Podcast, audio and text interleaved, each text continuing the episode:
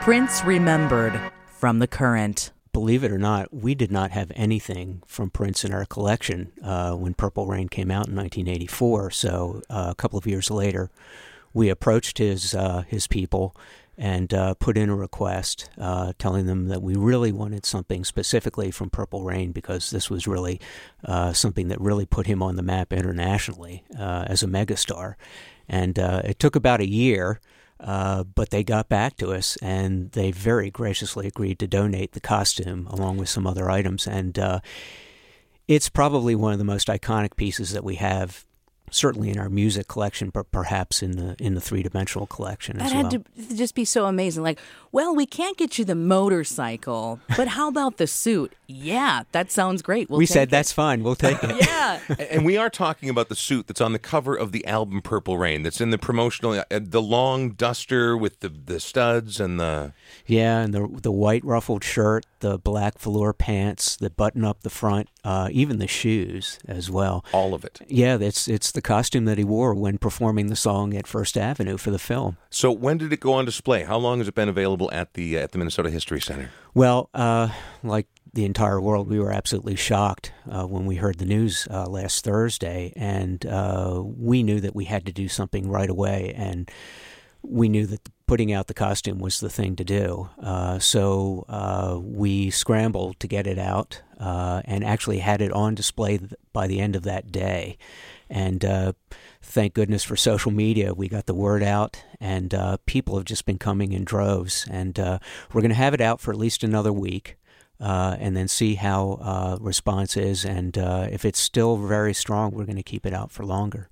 I have to imagine that preserving something like, you know, the the purple rain suit that again Prince wore in the film and on the cover of the album, it it must be sort of nerve wracking to even bring it out of storage.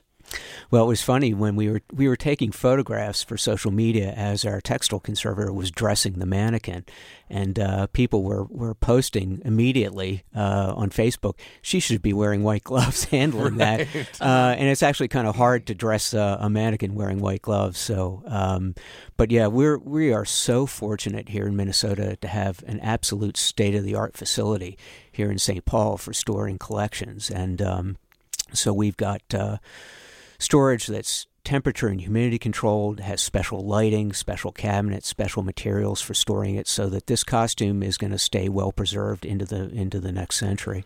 Well, it's worth noting that the, the the suit is not the only piece of Prince memorabilia, the only Prince artifact that you have in your collection. Uh, and before we talk about some of the other items that you do have in the collection, it's always been interesting to me verifying the authenticity. You know, when people are collectors or when you go to look at something historically valuable, you want to make sure that you're dealing with the genuine article. What kind of process do you go into to make sure that you're holding, for example, a tambourine that was actually used by Prince as opposed to just a really cool tambourine? Well, that was the benefit of going directly to his management. Uh, we we were very specific in saying we wanted the costume that he had used in the film. Um, and so, working directly with his management, we knew we were getting the real thing. And that's what's so exciting about it.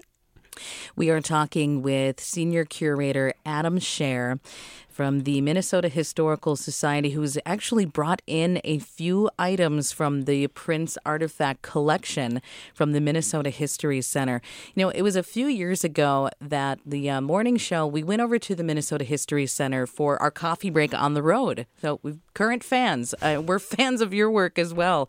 And I just remember um, some items, you know, Minnesota items being laid out in a couple of cases so that we could see a couple pieces that you guys have uh, not only on display but in storage as well. And I do remember seeing a couple of the Prince items that you brought in today. I'm I'm just kind of wigging out right now at some of the things that you have. But Adam, if you could describe some of the things that you brought today to share with us. Well, I couldn't bring the costume, obviously, but I brought probably the next best thing. That's right. were- Adam is not wearing the costume No. this That's right.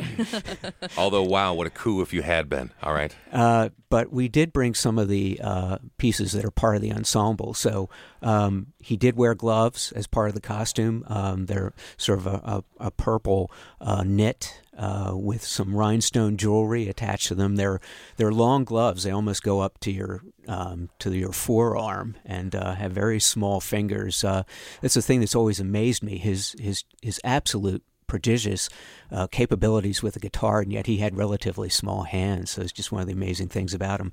He also had a headband, which was part of this costume which we also have. no, and people remember, I mean, sort of the iconic slanted headband where yep. part of it goes over the eye. It's that is in, in the studio in right now. Box right there. Right. Wow, I, it, it's hard to believe. You've also got promotional items from the film. You brought this, the thing that you said is probably the most impressive, and I agree. I mean, yeah. that's that's a historical document right there. What is that in your hand? We have uh, actually a couple of these. Um, they're tickets to his very first concert as a solo artist at the Capri Theater on Broadway uh, in 1979. And uh, check this out: the uh, price at the door four dollars and seventy five cents. Oh my gosh! there was a time. Yeah, there was a time, and of course, I think the thing that we just shared on social media is that right, Luke? Have we tweeted that out already? Uh, is a it, it, has a different name. I, I was going to call it a tambourine, but it's a what? It's a tamburaca. Tamburaca. So what is a tamburaca? It's, it's, a, it's, a, it's the, the marriage of a tambourine and a maraca. Uh, and it's adorned with uh, the symbol that became iconic, of course, that uh, adorned the the Glam Slam Club in Minneapolis that he helped to found uh, in 1989. And uh, I can give it a shake for you. If you would. That is the sound of a tamburaca. Not just a tamburaca, a, an, icon, an iconic and, and actually used tamburaca. If you go follow the, the, the current on Twitter, you'll see a picture of said tamburaca right now. So, Adam, you said you'd have the Prince suit from Purple Rain on display, you said for about a week? Yes. Are there any plans to develop a larger Prince exhibit, especially now in the, uh, in the wake of Prince's death? Well, it's it's a possibility, uh, but it hasn't been discussed. I think one of the things that we will be able to do in the near future is take some of these other items, uh, some of which I brought with me today, to supplement uh, the the Prince costume, and so we're hoping to to show people uh, more breadth and depth of what we have in terms of the way that we've documented Prince.